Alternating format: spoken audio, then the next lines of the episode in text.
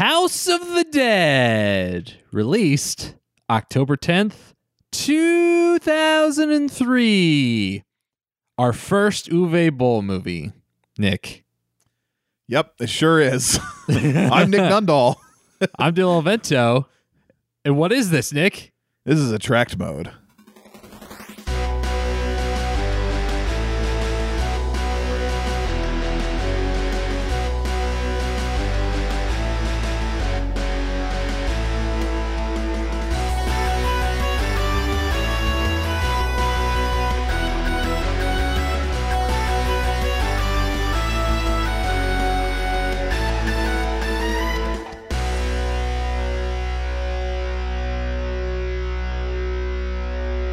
It sure is a everlasting death march through. Yes.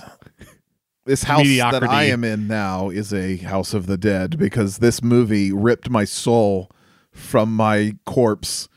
My corporeal form is just marching on endlessly now, like a zombie, like a zombie with bad makeup in a low budget video game adaptation made by a shitty German director.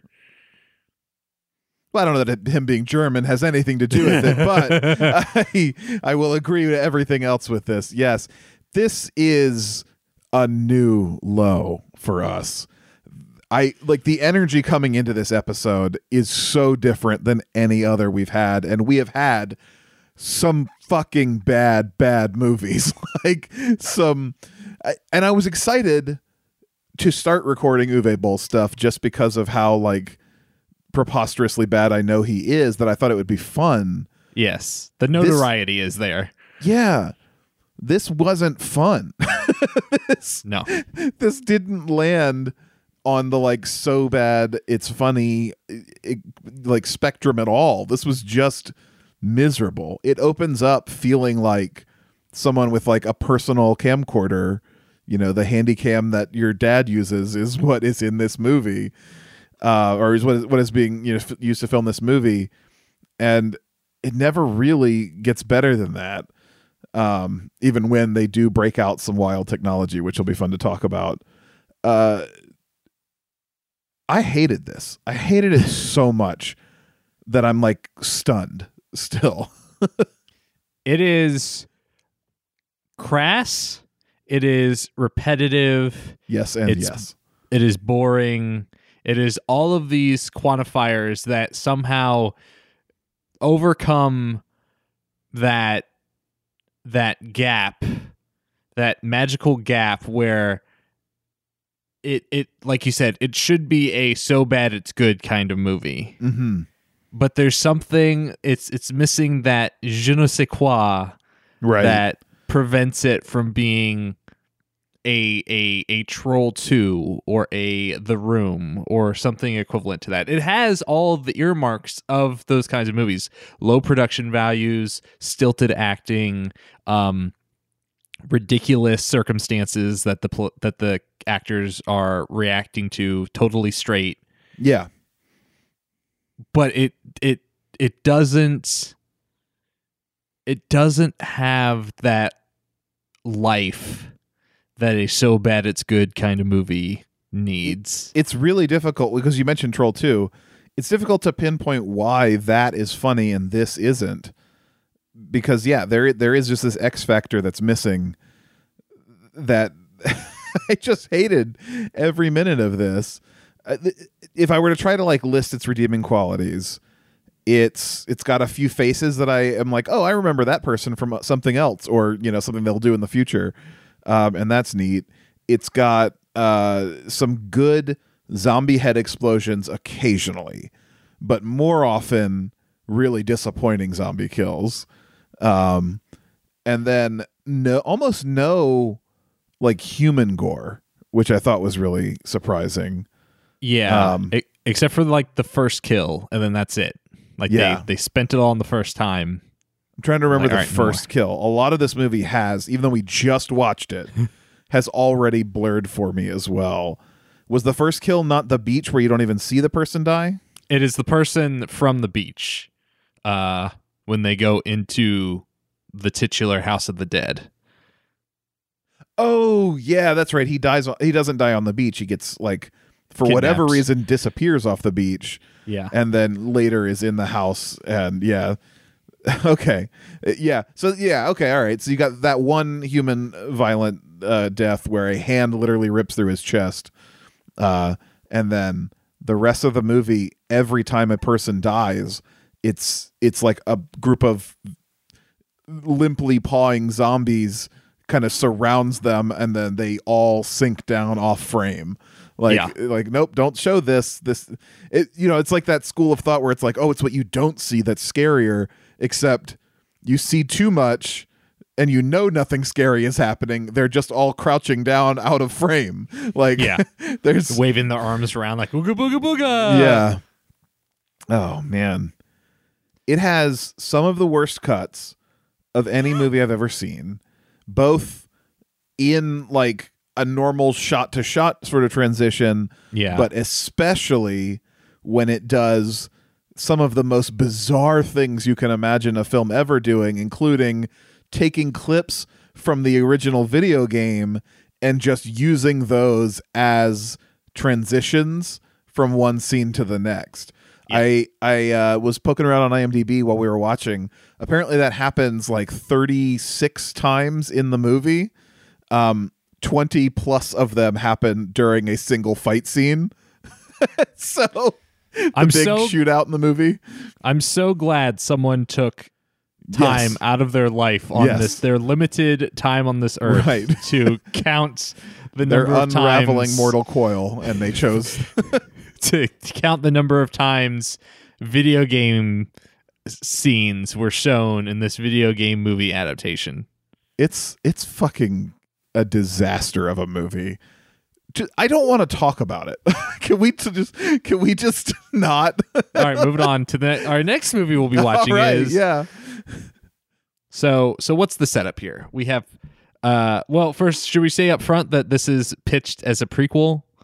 Yes, it is a setup that is a prequel to the video game that came out in 1996, and it's meant to be all a lead up to that, but you don't get any sense of how or why until the very last line of the movie, and then that is, or next to last line maybe, and then that is only if you like really know the game and know a character name that will make it tie in together. So like, there's nothing in this that says this is the game until then. And, you know, zombies are in it, I guess. Sure.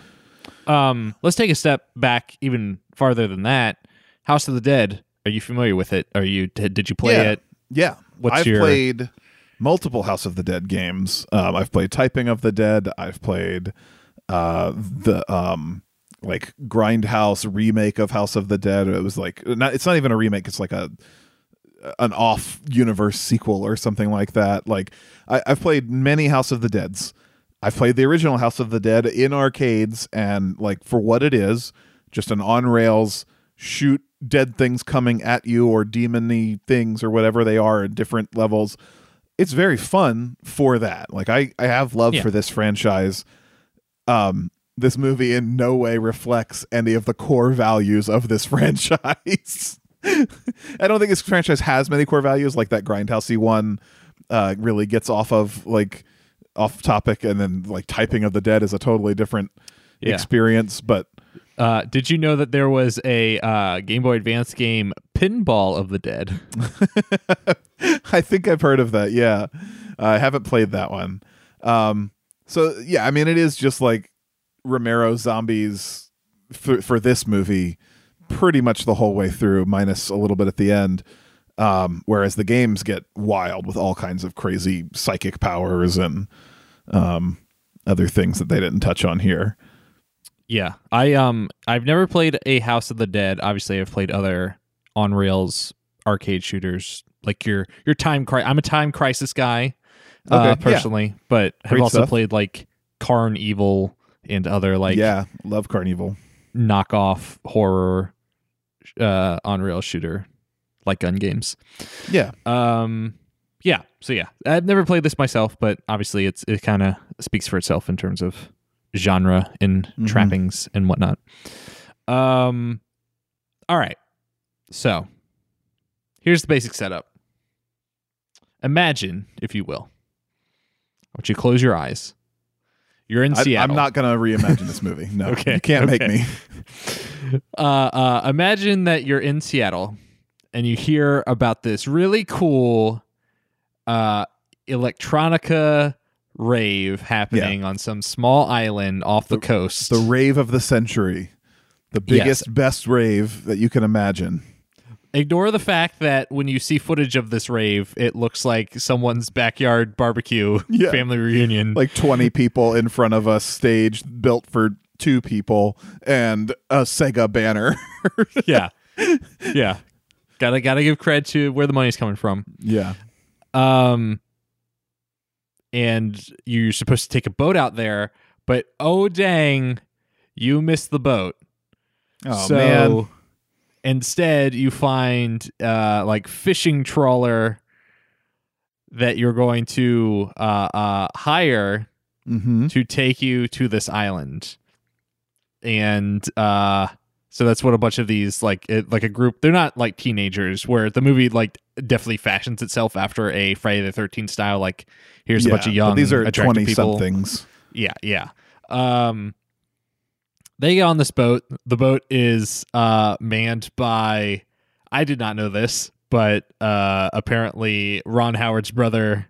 Clint Howard, yes. Clint Howard. Famously, in science fiction and horror films, dating back to the 60s and, fantastic guy, Clint Howard. I guess. Excited to see him. And then they really didn't use him.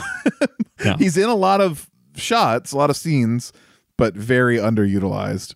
He's in his Gordon Fisherman cosplay, just this giant yellow raincoat and hat. And then there is the captain of the ship, who goes by the name of Kirk, and someone's like, "You mean like Captain Kirk?" Yeah, he only has that name to then deliver that joke, to then show how much of a quote unquote badass he is, by having him stabbed down with a knife into his own boat to be like, "Don't call me Captain Kirk." Okay. Cool guy. Dealing with that shit all my life. But he is like a known actor as well, famous for Das Boot and other things. In fact, they call him they say like, "Who's the U-boat captain?" And apparently it's because he played the U-boat captain in Das Boot. So like, okay, cool. Like, not my era of film, so I don't really know him, but I'm sure somebody was like, "Oh, cool to see him." Yeah, Jürgen Prochnow is that actor's name, and I only know him from Beerfest, and he plays the rival, kind of mentor character for the competing German team in Beerfest, and so he also plays that very straight, like he does in this movie. So I think he's usually brought on to play a very gruff character. Right. He's just been playing the same character probably ever since 1981. And that's all anybody wants him to do. Yeah. People who are his fans. Ignore genre. He just cuts through it and just plays the same character. So all these attractive young 20-somethings, they enlist this boat to take them out. Dylan, attraction is subjective. I don't know. Okay. These young, hideous 20-somethings. Thank you. That aligns more with my views. Enlist this captain to take them out. But wait, here comes harbor police. They need to do an inspection on this boat. And this guy, basically one of the leaders of the group. So it's what is it? Is it 2 guys and 3 women? Is for the people who want to make it to the rave. Yes. Yeah. And one of them is just kind of flashing cash all around. So he pays the captain $500 to take them. He's like, $500 now, and I'll pay $500 when you take us back. And then he gives them a couple $100 more. When the harbor police gets there, it's we gotta inspect the boat. It's how long is this gonna take? The harbor police, though, they're in the harbor, they're at their dock. Yeah. The harbor police don't approach in the way that's "Hey, we're here to inspect your boat now." They're on a megaphone from a distance being "Don't forget it's your day. You gotta get your fucking inspection done. It's every 3rd Friday of the month. Don't forget." Yeah. Why are they yelling at him about it? And I mean, obviously, it's because we find out he is, in fact, a Pacific Northwest smuggler. Yeah. But like, so they have this like known relationship with him where he's doing this. But if they know that's the case, why would they even warn him that they're coming? Why wouldn't they just like fucking shut him down? Right. Surprise inspection or yeah like. Dialogue does so much lifting in this movie where it is like the opposite of show but don't tell. It's tell and never show. Like it's so much of like, well, we need an established relationship between these two. Will that relationship matter? No, it will never really matter, but we need it because that creates something that's like a story. So let's just decide that they say we're always having trouble doing these inspections. So that way, you know that they have some depth. Yeah. Okay. It's fascinating because what that communicates is that the screenwriters know they've seen a movie before is what that well also like they have a justification for everything in this movie, which means they know where the plot holes are, but they're not good enough writers to like prevent the plot holes from happening. So it's like we just have to we just have talk to like over them. Yeah. Just gloss right over them. Your or ship maybe is sinking and all you have is Scotch tape. What do you do? Yeah. Make a boat out of Scotch tape. Yeah. Oh, fuck. That's so much better. So they escape Harbor Police. Harbor Police decides to chase them anyways. Who are the characters from Harbor Police? It's like the main woman. Casper.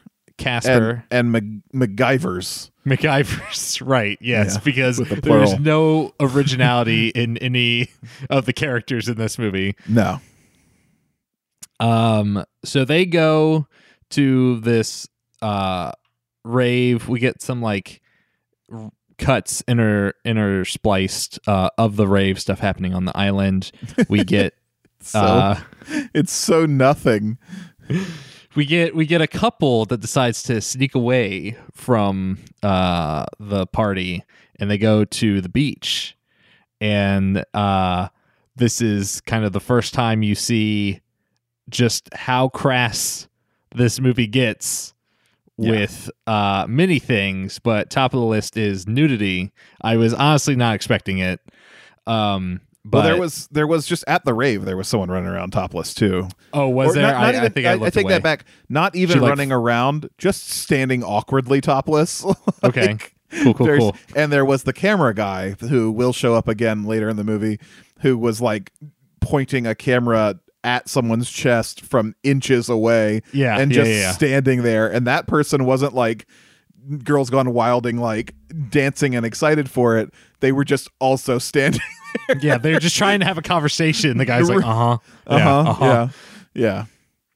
So this movie is crass all the way. I mentioned it during. This is like a hallmark of Uwe Boll is just like putting, you know, like the worst overly sexualized characters or the overly sexually focused characters in his movies, and then having them like die because that's their comeuppance for this. Like it's the horror trope of, you know, if the camp counselors have sex, Jason has to kill them. Yeah, but he does it so much that all it does is tell me that Uwe Boll is a creep. Like there is no doubt in my mind that he is not just like, I just want to see some titties, so I'm going to hire these girls to take off their tops so that I can see their breasts and then kill them. Like he's so gross, or the characters are so gross that he helps write and direct that I assume it must reflect on him in some way. Like it's so aggressively like icky. Yeah, very leering. Yeah. But so this other woman also takes off her top and goes, not full skinny dipping, but yeah, she goes, what the rating would allow. Yeah. Yeah. And the guy chickens out. He's like, oh, that water's cold, which it's like, what? Yeah. Like fucking get over yourself. It's so lame. And he just lays down on the beach and is like cheering for her swimming. Like, hey, yeah. Then a really weird thing happens where he just kind of like immediately passes out after like taking a swig of his beer, which was... He forgot which one he roofied. Oh no. Oh no. Oops. Oh no. I was going to make a joke about how the zombies were roofying people to No, it was definitely that guy. God. So yeah, he like passes out and then they keep, so she's swimming in the water and they keep doing these fucking like underwater shots at her, right? Yeah. With like the worst lighting and the worst camera quality. Yeah. And it's all murky and you can't see shit, but also Uwe Boll's like, I've seen Jaws. I would want to do Jaws. Yeah. Yeah. And you're expecting something to happen, right? You're expecting like someone to like a creature to pop up out of the water or like her to just like get pulled underneath and then you just never see her again. Or it's like, you know, a pool of blood or a corpse or something pops up later. Yeah. And you're waiting for it. You're waiting for it and you're waiting for it. And it never happens. And then she like, she stops swimming. She gets really nervous because she sees like bubbles come out of the water. Which I guess something's is a cause definitely for concern. Under her. Yeah. Yeah. Yeah. Yeah. And so she swims back and the other guy's gone. Yeah. It's so like it's you know, it's genius subversion that yes. Uwe Boll German intellect playing in strong here. German modernism. You thought I was going to kill the girl, but like what we needed was, if you're going to subvert us and have us like leaning in, waiting for this tense thing to happen to her, you need something to happen that is dramatic and exciting. Away from her to be like, gotcha, you know. And I don't even necessarily mean a jump scare, but just like a sudden shift. Not she gets a little nervous on the beach, she goes back, and he's gone, and that's it. That's the end. Mm-hmm. Well, not literally, but you know, I wish that were the end. Yeah, credits the end. A film by Uwe Boll. Right. So the point is, he ends up in the House of the Dead. Somehow. And she goes looking for him, and when she finds him, it is the only gory kill in the movie, as we've already mentioned. A whole room full of zombies, kind of unlike any of the other zombies we see in the movie. These are like gross, like they've got like growths all over them, and their eyes are like glowing red, and it's dark. They are surrounding her and him, and one of the zombies has his hand through the guy's, like, whole arm through the guy's chest, reaching out of his shirt, and they all surround her and grab her, and then we cut away. That's it. That's like, we'll never see anyone die in this movie again in a violent, direct way. Yeah, you hear the squelch. It's like, it's like, whoa! Yeah. So if you know that kind of stuff bothers you, this might be the movie for you. I was thinking about that the whole time we were watching. Like, you are an anti-gore audience member. You don't want to see. How did you feel about this? I mean, it was so poorly done. It didn't really bother me. Yeah. And then the fact that the rest of the movie didn't have any gore was like, okay, nothing to make you squirm this whole movie. What about when they do eventually fight zombies and their heads pop like balloons? That's fine, because that's it's cartoonish and actiony. Yeah. No, I'm talking about like entrails kind of stuff. Like, none of that in this movie. Eviscerated. I would say there might be more of that stuff in the Resident Evil movie we watched then in this. Absolutely there is. Yeah. Which is wild for a movie with nudity in it that they wouldn't try to push the envelope. Well, because nudity is cheap. And that's absolutely why they did it. So the other group arrives. They can't quite dock their boat because it's too close. There is no dock actually in the shot. But they kind of just get out on a little I don't know, what is it, like a raft. Yeah. And get to shore, and the Captain Kirk and Salish is the Clint Howard character. Yes. They're like, we're going to unload the boat. You guys go on to your thing. And they go on. And when they get to the actual rave, it's just like no one is there. They pick up a shirt that has like some pink goo on it that I think is supposed to be blood in an Uwe Boll movie. But we don't know as the audience, because it isn't blood. Like, clearly it's pink goo. Yeah, it's very fake. And the characters don't know either. And I just love this idea that they do eventually show that this rave was attacked by a horde of zombies, but no one dropped a drip of blood on the... Yeah, yeah, very clean, immaculate zombie killings. So, like, everybody's confused, and then everybody gets horny. A couple characters go off in different directions. One pairing ends up trying to get down in a tent. Wait, excuse me. I think you mean that they were going to do the bumpity humpity. Yeah, the writing. It's so uncomfortable. It's so awfully, like, non-sexy every time someone talks about doing anything sexual in this movie. Yeah. It's just painful. So we basically just have excuses for everyone to split up here. The only key points that really matter are that Salish and Kirk are unloading a box of some kind of supplies off of their boat that they're like, hey, Coast Guard, I think they do call them Coast Guard at some point. The Coast Guard is probably going to come after us since we ditched them at the dock. We need to hide this box of illicit goods that we're not going to tell you what they are, that Dylan totally called while we were watching exactly what it was. Yep. We need to hide this. We'll bury it on the beach, and we'll come back in a week when the heat is off and, you know, come get it and sell it. But that just led me to wonder, what the fuck could you be smuggling in the Pacific Northwest? Like, what is worth smuggling there? Yeah. And we proposed maple syrup from Canada. Yeah, from the Great North. Canada, get their illicit maple syrup that you can't get down here, and this smuggle that in. This is 100% raw, pure maple. The FDA's been up my ass for years, but they have no idea what I'm smuggling in. Just smoking the cigar, like, they'll never catch me. Yeah. So that's their plan.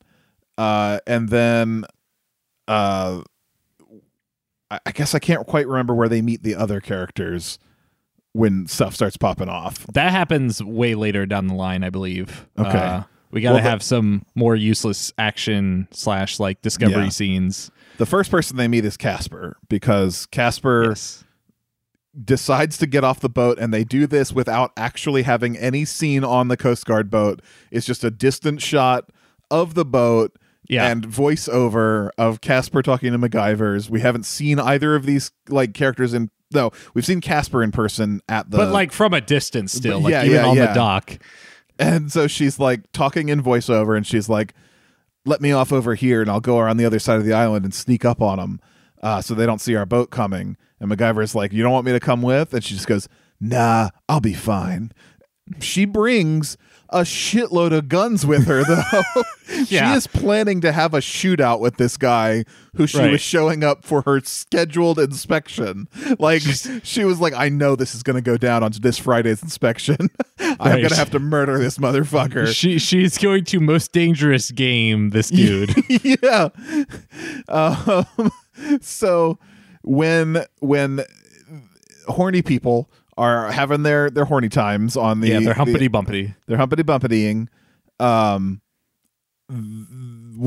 of them needs to go take a leak. He's ruining the sexual experience. He's sullied their moment. He has to leave. He's forgotten how to get out of a tent somehow. He's like, I gotta pee.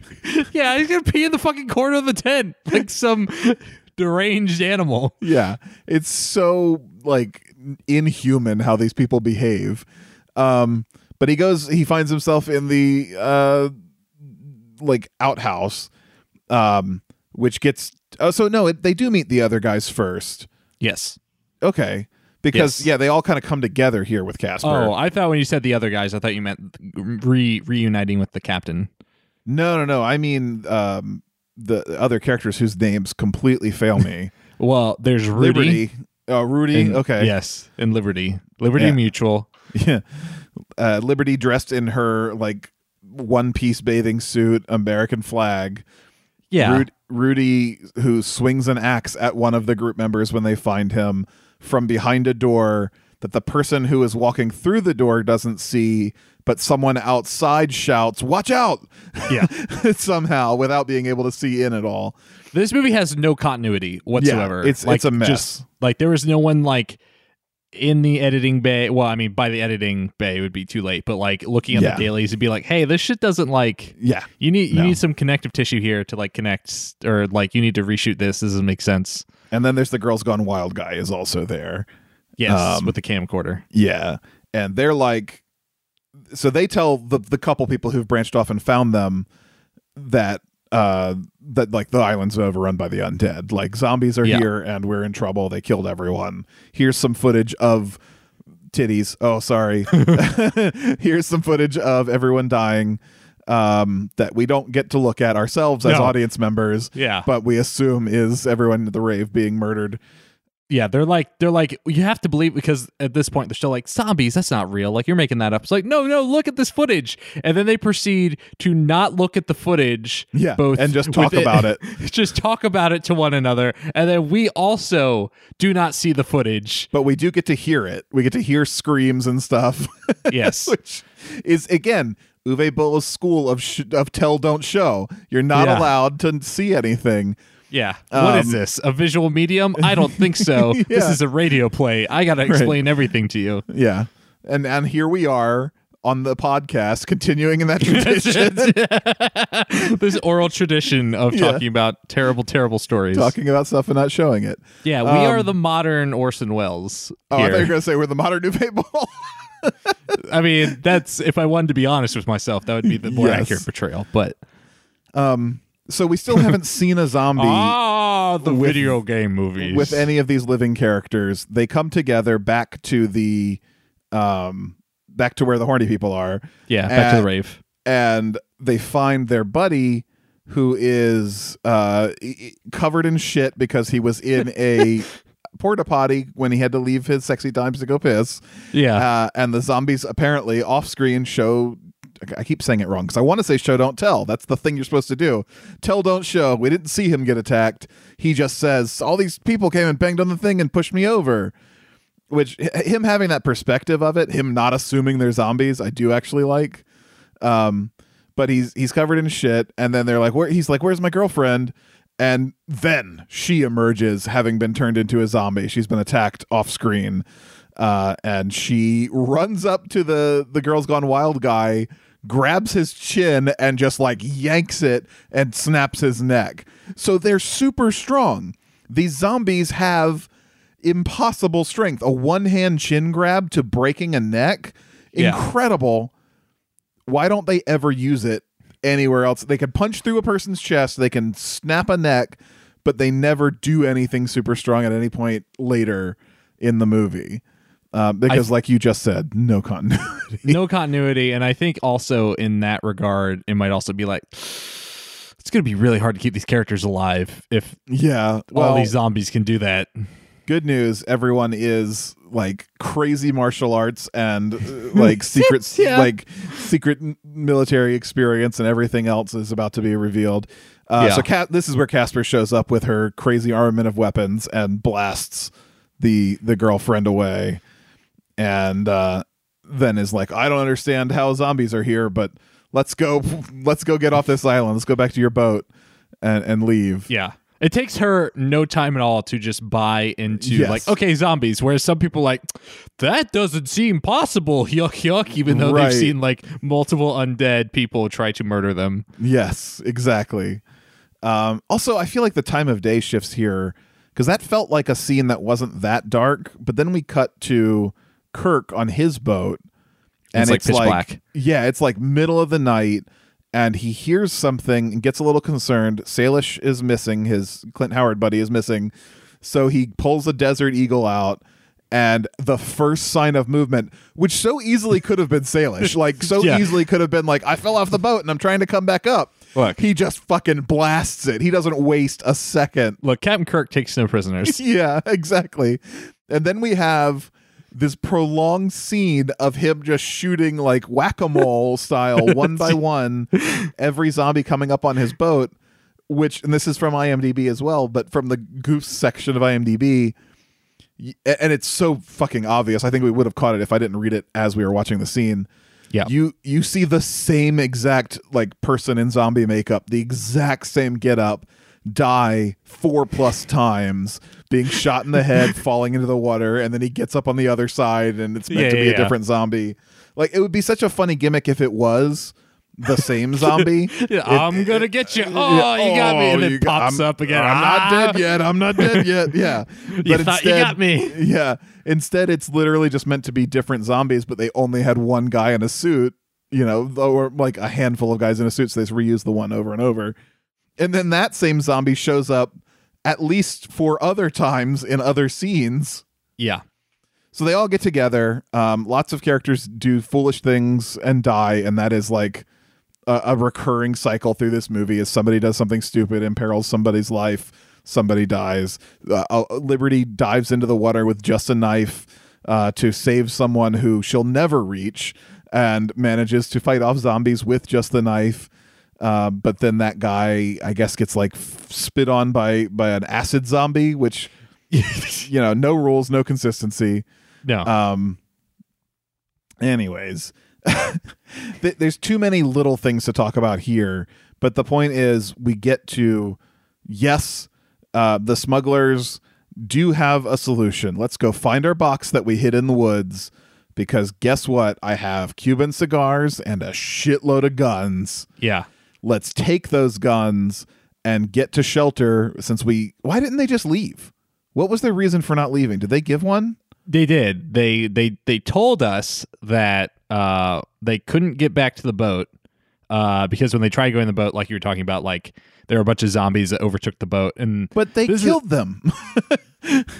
Yeah, but they were like, oh, but we don't know if there's still things out there in the water, or also we don't know if we got all the zombies on the boat. Why don't they go get the guns and go back to the boat and shoot their way to the boat and leave, instead of shooting their way into the horde? They instead decide to get all the guns and go inward to the house on the island that is surrounded by hundreds of zombies. Like, what are they thinking? So yeah, they do that, but for some reason when they get there, this is the scene of the movie. I mean, this is what the whole movie was made for, which is there are maybe like actually 20 people in zombie costumes, but they reuse them so many times to stand in for deaths, as all of these 20-somethings who are completely incompetent at the worst rave in the world suddenly become expert, masterful sharpshooters and martial artists and sword slingers and everything else. And they fight their way through the zombie horde into the house, only losing Casper, who only dies because she stops to kill MacGyver's, who we haven't even seen in the movie yet, who shows up and she's like, oh, MacGyver's, and blasts him away. And while she's shooting him, gets bitten by someone else. I do want to take a beat here and slow down just a second to discuss this scene a little bit, because there is a lot that happens here. There's so much. And it is a 10-minute shootout, literally. Yeah. And it's not the point-to-point action I want to discuss, but I want to discuss some of the logical choices, and let me say illogical choices, that this movie makes. So they come upon the house, the proverbial house of the dead again. There's a bunch of zombies, and they all have been decked out with weapons from Captain Kirk's weapons cache. They then decide to fan out in this graveyard set that is in front of this house to try to eliminate the zombies. There is no way that they wouldn't have accidentally shot or dismembered or maimed each other somehow, because they get all of them get surrounded by zombies at different parts. So if you're just shooting willy-nilly, there's no way you're not going to fucking hit someone. And multiple of them have automatic weapons that they are just like fanning in wide bursts over at people. They would have absolutely shot each other. Like, they would have killed themselves and the movie would have been over there. Like, every one of them would have killed each other. It's so wild. And then this is also where we have the fantastic Matrix shots. Yes. That was the other thing I needed to bring up. Yeah. So this kind of camera technology is like it's a turntable for 360 shots, so you like just rig the camera on a metal arm and like spin it around someone really fast, and you know, while you're recording that, it's taking picture as it goes and gives you a cool 360 effect. I think it's a perfectly like serviceable effect to do one thing with, right? But they use it for every character to have a moment. Yes. And every character having that moment is mostly not in sequence with what they're doing at the time they use the shot.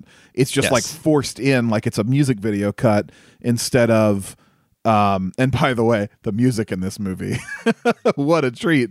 This is when they have a song written for the movie that is, the subtitle was just like incoherent. Like, yes, nothing. Yes. The closed captions literally said incoherent man. Yeah. Incoherent man. Like, so someone will be like firing off their guns and there's like a zombie coming up behind them, and this literally happens with Liberty like ducking it and shooting that zombie as it like charges over top of her or whatever, and that could be like where you stop the footage and slow it down and do the 360 of her like ducking down and shooting up at this thing. Instead, you see that zombie starting to run up on her, and then it's just a hard cut to her in a totally different space with totally different zombies, and she's getting her 360 shot, and then after her 360 shot, come back to the sequence of the zombie jumping over her shoulder and her shooting that in regular real time, and it's baffling. It's definitely supposed to be like video gamey in a sense, right? Because they also do it. Yeah. It's because they also do it with character deaths. So like right before this, one of the characters gets killed. And he does like this scream, and then the screen flashes white and comes up, and it has that low angle 360 shot, and it circles around him, and then it does like a flash of red on the screen, and then like the James Bond intro blood trickle. No, because it's even worse than what you're describing. They do the flash of red, and then they cut to someone else who just watched him die, and the blood trickles leaving that scene to bleed into the next scene. So it doesn't even, like, this cartoonish blood trickle thing as a transition effect doesn't even happen where it would make the most sense for even that bad effect to exist, like in the most video gamey moment. It happens just with somebody watching. It is incomprehensible how amateur this fucking movie is, that it got made and launched a person's career to make 8 more movies. I struggle to comprehend the reality. I mean, we live in. Launch like he was able to make additional projects. Like his career didn't die. It should have died here. No one can watch agreement. A clip of this movie and think this person needs to make more movies. Like there has to be a fascinating study, and there's that Uwe Boll documentary, which maybe at some point we watch and talk about that, like maybe when we're old and decrepit from watching all of these video game movies. Yeah, but he either has to have like a silver tongue to like convince people to continue to give him money, or this is just it's era. Tax credits. Oh yeah, well there's probably like a business, like a cheap business opportunity here, and they're never like the biggest name video game properties, right? Like, what's the biggest one he does? Dungeon Siege, Blood Rain. So small. I feel like almost like Far Cry. What else has he done? I guess that's really the key. Postal.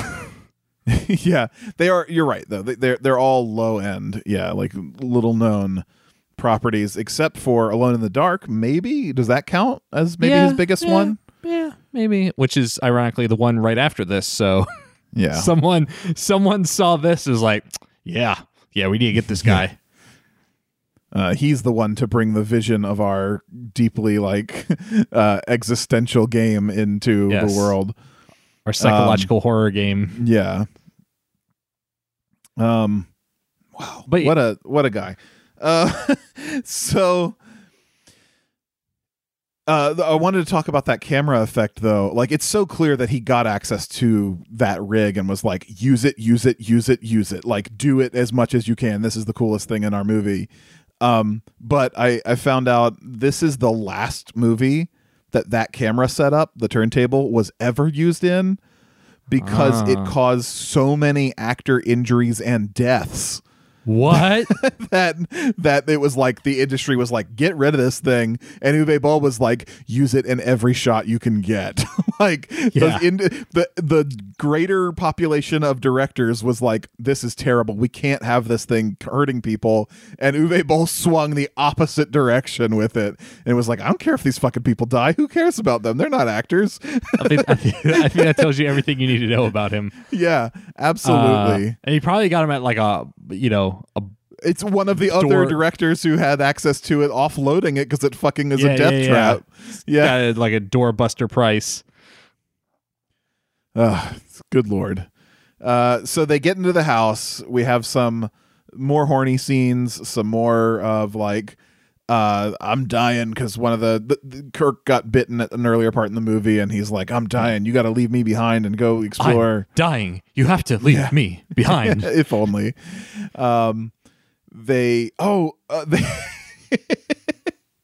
They questioned Kirk at one point. They're like, Salish, Clint Howard was like, this island is cursed and it's bad, before they went there, and everybody didn't take him seriously.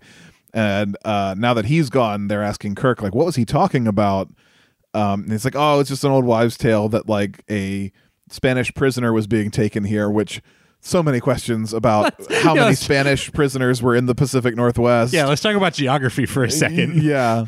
But a Spanish prisoner was on a ship here in, like, the 1800s and managed to kill his captor, and wreck the ship on this island off the coast of Seattle, Washington. And I will name this place Seattle. Well, he named it like Isla del Muerta or something, right? Like Island of the Dead. And I guess like that's the end of the story there. But then they find this book, which the Goofs section on IMDb calls this out as well. It's supposed to be the ship's log from the captain that he killed, but like, who wrote the log then of him killing? Did he go in and scribble that in after? Yeah. And then I died. The end. Yeah. And also, it's from the 1800s, but if you look at that shot closely, the pages are all like printed it's off of a immaculate computer. Oh, really? It's printed. It's not handwritten. So. Oh my God. So that's just beautiful. But yeah, and the book itself is like not aged enough. Yeah, like it, like you were saying. So they read the book a little bit further, and I guess like it confirms that like that guy got here and then was like seeking immortality. He managed to create elixirs of some kind, or find a mutation in blood or something that would make him live forever. And that's obviously led to the zombies, right? Like immortality has made them immortal and ever hungry for flesh. I guess that's what happens. Sure, why not? Immortal. Yeah. So they find like a lab with like all kinds of like 1950s science fiction, you know, jars and again found at the bargain bin of the Hollywood prop warehouse. And they find a man. This is the most like. Chekhov's gun, like set up and delivery in basically the same breath, where they find a whole cask of gunpowder, and they're like, oh, there's gunpowder here, but it's useless to us because someone would have to stay behind to ignite it. No one's ever heard of like lighting a trail of gun. Like you could do something with that. You could make an impromptu fuse or something. Yeah, but they don't consider that at all. They just say it's useless to us. And then in like 2 seconds later, the zombies break in and somebody gets grabbed, and he points his gun at the gunpowder and is like, get out of here, so that they can set up and then deliver the exploding gunpowder, blowing up all the zombies outside. And it's the fucking guy that got acid spit on him from earlier in the movie, who was like, his backstory is that he's an underwear model, so he's probably super vain. He's like, I have no reason to live now, I'm so disfigured, I'm a freak. And it's like this tiny little patch on his cheek that could probably be grafted over even in 2003's medical technology, and he would be fine. Like, you know, just the idea that he's like, life isn't worth living because I have a tiny little mark on my cheek is so disgustingly vain. But whatever, of course he had to die. But the other characters who are still alive at this point, mostly being picked off one by one, escape into some tunnels underground, get attacked by some Spanish conquistador zombies, and then eventually get saved by that first guy who died with the 360 camera, Greg, who like stabs through a zombie and is like, come with me into this, you know, gated off area in this basement. Look at my cool cloak. It swirls the cloak around him. They follow him, and I didn't even get exactly what was happening here until afterwards, but they follow him in. The girl's like, how did you survive? We thought you saw you know, someone saw you die or whatever. And he doesn't say anything. The other guy, Rudy, is exploring and finds someone whose face is meant to be peeled off because it's just like all muscle tissue. Oh. But it's so clean that it looks, I mean, it is a mask and looks like a mask, but like it's, you know, it's not like raw and red, like you literally just rip someone's face off. And then Greg rips off his face and it's just a mask, and he's this like stitched together zombie man underneath. But the idea that you could put someone's face over top of your face and it would make you look exactly like that person in a Mission Impossible style, like, and super not, mask, like, super disfigured, like droopy. Like, no, Hey guys, I'm Greg. Oh my god.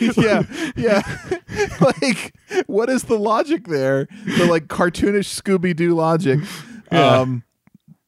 So Greg turns out to be the original prisoner who has made himself immortal. He could not die for all these years. He has command over the other zombies, and he is going to pick apart Rudy's body to use his body for, I don't know if it's his own staying alive or just to make another zombie of some kind. Mm-hmm. And he's also super horny for the girl because she's a girl. It's like, your flesh is so supple and beautiful. I want it. Licks her face and shit. And that grosses her out enough to like throw him off, and Rudy throws off his zombies and they stab each other and they run out of there. How do they blow up this room? Oh, they have a grenade. Oh, right. They just happen to. Oh, yeah. This is a goof as well from IMDb, because Greg died in the scene before they get the grenades. Oh, but they pull a grenade off his body. But they pull a grenade off of Greg's body and throw it at him. So, like, that's just, how did the fuck did Greg find a grenade? Well, I'm going to argue against this because he definitely has a grenade on his person when he gets killed. I remember seeing that. Really? I remember him. Yes, because I remember. So how did he get that before? I guess they Casper gave him one, because him and Casper are the ones that split off by themselves. She just gave him, here, take this grenade. I remember it sticks out in my head because I remember him running from the zombies. I'm like, you have a fucking grenade. Use the grenade. Incredible. Incredible. So he did. That was set up and paid off, I guess. Wow. You know what? I take everything. Everything. Genius. Everything Uwe back. Boll, thank genius. You, Uwe Boll. Yeah. Okay. So they blow up the basement. They get outside. They're like, whew, that was close. Now let's tell some 90s style jokes in this early 2000s movie. Like, hey, at least somebody wanted you for your body. Oh shit. He's still alive. The zombie guy comes out. Not even like charred or anything, just comes out of the smoke. He's like, I'm fine. And then has a sword fight. Rudy gets knocked out. The girl is left there. What's her name? Do we remember? It's not Cynthia, because that was the other one. That was the lady that did the next snap. This is Alicia. Yes, or Alicia, depending. I'm not sure. I'll say Alicia. She turns out to be an amazing Spanish sword fighter. Her style is impeccable. She goes toe-to-toe with this guy for a few minutes until he does manage to stab her directly in the heart, dropping her to the ground just as Rudy wakes back up and capitalizes on that moment to use his axe to cut off the head of Spanish zombie guy. But then Spanish zombie guy is immortal, so his body can operate without a head. So while his head is on the ground pissed off, his body starts choking out Rudy, only for, I guess, Alicia, who has at some point been made immortal, although we never experience when, gets up with the hole in her heart and manages to save Rudy somehow. I don't remember how. Somehow she kills she steps on the head. Yeah, curb stomps the head, which is also a fight. Like, that's probably the second most gory part of the movie. Yeah, because it's just like she smashes the head like splits like a watermelon, but the guy also like sticks his tongue out. It's like, yeah. And then all of this happens in just enough time for the government to show up now. Like, after that happens, for the Umbrella Corporation to swoop in and sweep the whole thing under the rug. So many questions about this finale. So they step down, and the operative from the government is like, I'll take G with me. G is, I'm like 99% certain without looking it up, G is like the big demon villain thing in the actual game, like at the end of the game, and he's like psychic powers and flies around. So I'm pretty sure they're just setting up that like this government agent, it gets experimented on and becomes G at some point, or maybe willingly goes into it. But then they're like, I never caught your name. And he's like, Rudy Curien, which, again, you have to know something about the game for that line to mean anything. So if you've watched this movie, I mean, God, if you've made it this far in this movie, I guess you have no sense of anything, or you must be forcing yourself through. But Curien is, I guess, the doctor who like kicks off the big zombie army in the actual games. So the hero, I don't know if you want to call him that, the main protagonist of this movie, maybe the surviving male lead and his lady counterpart, seemingly kick off the zombie apocalypse in House of the Dead, the video game. Is it an apocalypse? Like, I know so little about the video games. I don't know how. I would say it gets to apocalyptic levels, certainly in some of the later material, but like, I also don't know how canonical any of it is. Is Pinball of the Dead canonical? It's really hard to say. I'm going to say that's the most canonical, and we should only use that as the basis for any future House of the Dead storytelling. Yes. So there's our big reveals. There's our movie. I hated it. I hated it. I hated it. I hated it. I have to commend your like brute force, the triumph of the will, forcing yourself, like, you're just like, we're going, I'm not stopping for anything to recap this movie, we're fucking going. I just had to get to the end. We didn't even bring up the very weird thing that happens at the end of the big major fight in the graveyard, where Rudy witnesses Liberty die. And he's just like, I don't like her that much, I guess. But also he has a complete internal like struggle where he relives the entirety of it. Plays like the whole fight backwards, it like, and super sped up, and I almost thought it was gonna be like fucking Sherlock Holmes, like when he like plans out a palace fight. I thought it was gonna be like that whole fight hasn't happened, but he's just foreseen it, and now he can change the way it goes. And I was like, what is he superpowered?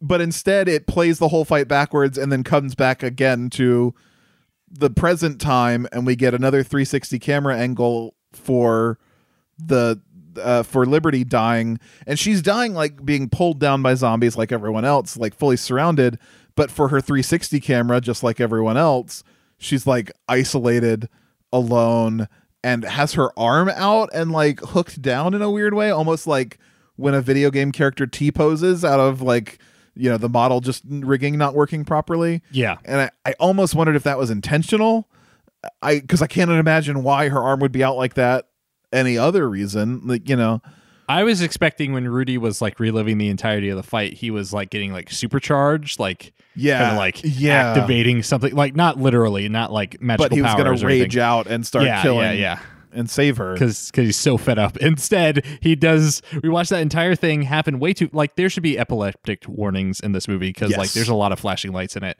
but he relives the entire events of the fight and then just stands there and watches her die regardless. But then immediately starts shooting other zombies, proving he had the bullets to do something about it. I don't know if it was supposed to just be like, this is what shell shock looks like, you know, to Uwe Boll's visionary eye. Yeah, we cannot hope to understand the genius of Uwe Boll. Try as we might. My God. So what I have learned is that there is a re-release of this movie, and I'm almost tempted to say we should watch it. Oh my God. Like, wait, is it like a recut? I mean, it is literally the worst. It is recut. It is the director's cut version, which not only is like, not only is more self-aware, I guess, but or maybe that's what it purports itself to be self-aware, but is so bad that it is filled with like fart sound effects, and stamped on the cover of the DVD is funny version. Oh no. It is a version of this movie. It opens with Uwe Boll being kidnapped and having his eyes forced open as somebody plays this movie for him to be forced to watch. I mean, part of me really wants to see it, and the other part of me thinks I wouldn't survive it. I am, so curious. This also seems like something that might not be easily accessible. Right, you have to like find the DVD.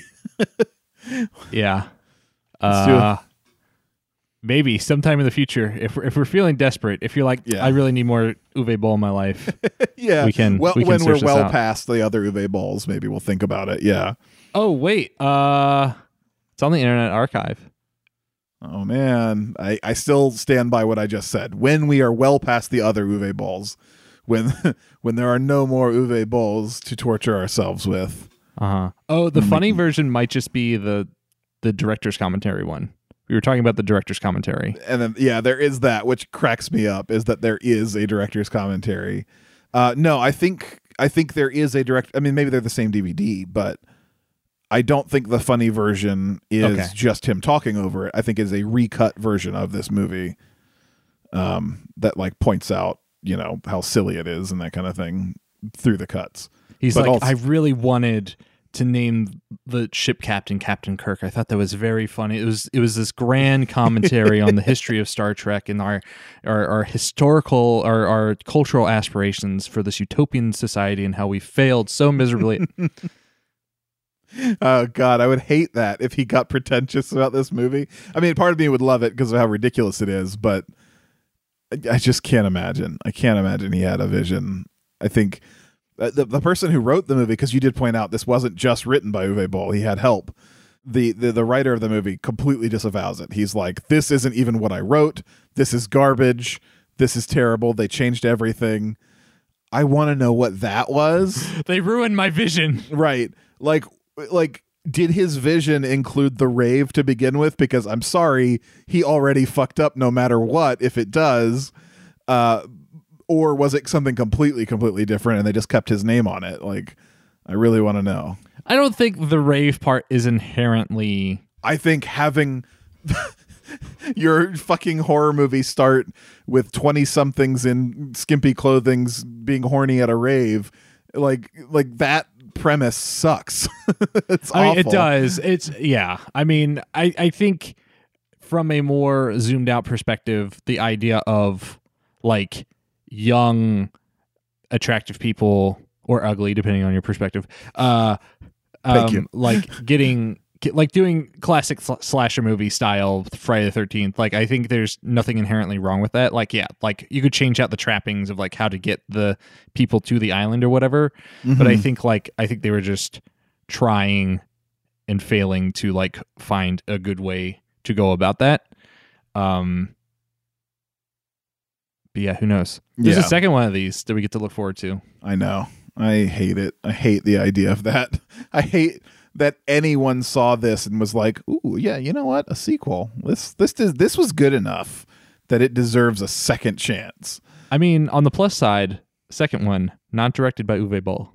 All right. Well, that's something. So Dave Parker was the writer who said they butchered his baby. Let's see what else he has written that maybe could help us understand the insight.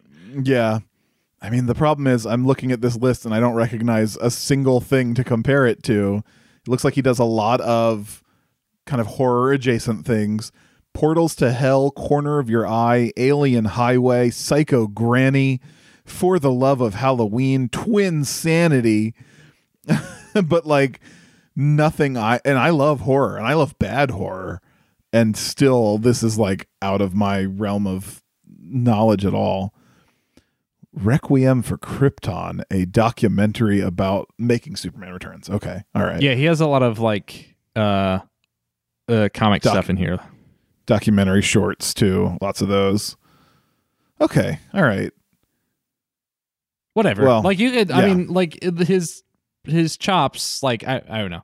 Like it's, I didn't expect him to be some like award-winning genius screenwriter and be like an Uwe Boll movie, right?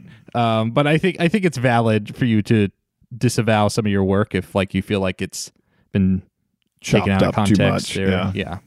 Because I mean, you know, that's the class. It's there's the screenwriter's script and then there's the director's script, right? And the director basically has like final say / carte blanche to like edit the script that he receives from the writers as he sees fit to fit the context of whatever he's creating. And then, I mean, really movies are made in editing too. So like this movie, the way it is edited is, I mean, it's so incoherent and atrocious. Like it borders on experimental, but also by someone who just doesn't understand how audiences perceived time or something. I don't understand.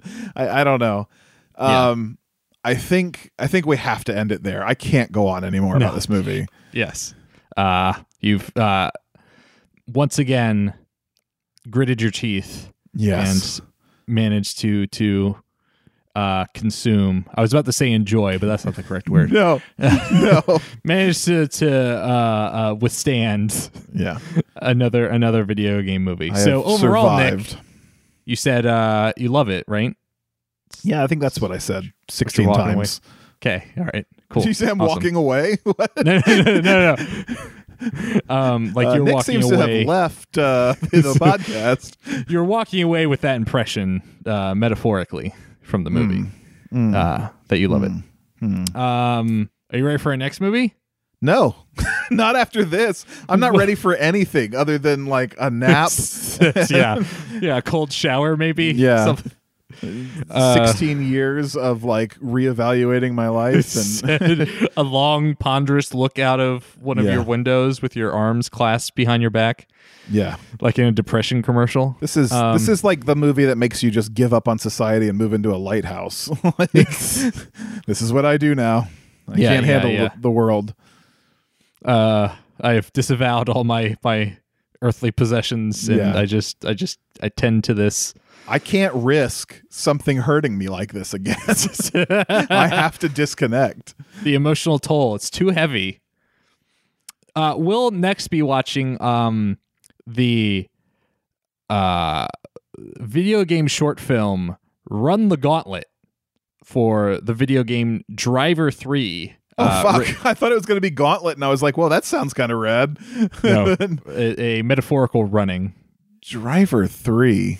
I'm not familiar with the Driver series. I know Driver San Francisco, but never played any of them. Here's all I could tell you about Driver. I had Driver on PS1, I think, first PlayStation, and I never, ever escaped the tutorial. I played... Wow. Literally like 10 hours. Well, no, that's probably an extreme. 2 hours of tutorial and never could understand how to play it and gave up. And that was like 9-year-old me. So there you go. And my whole experience with Driver. Hopefully we can escape the grasp of this movie when we watch it next time.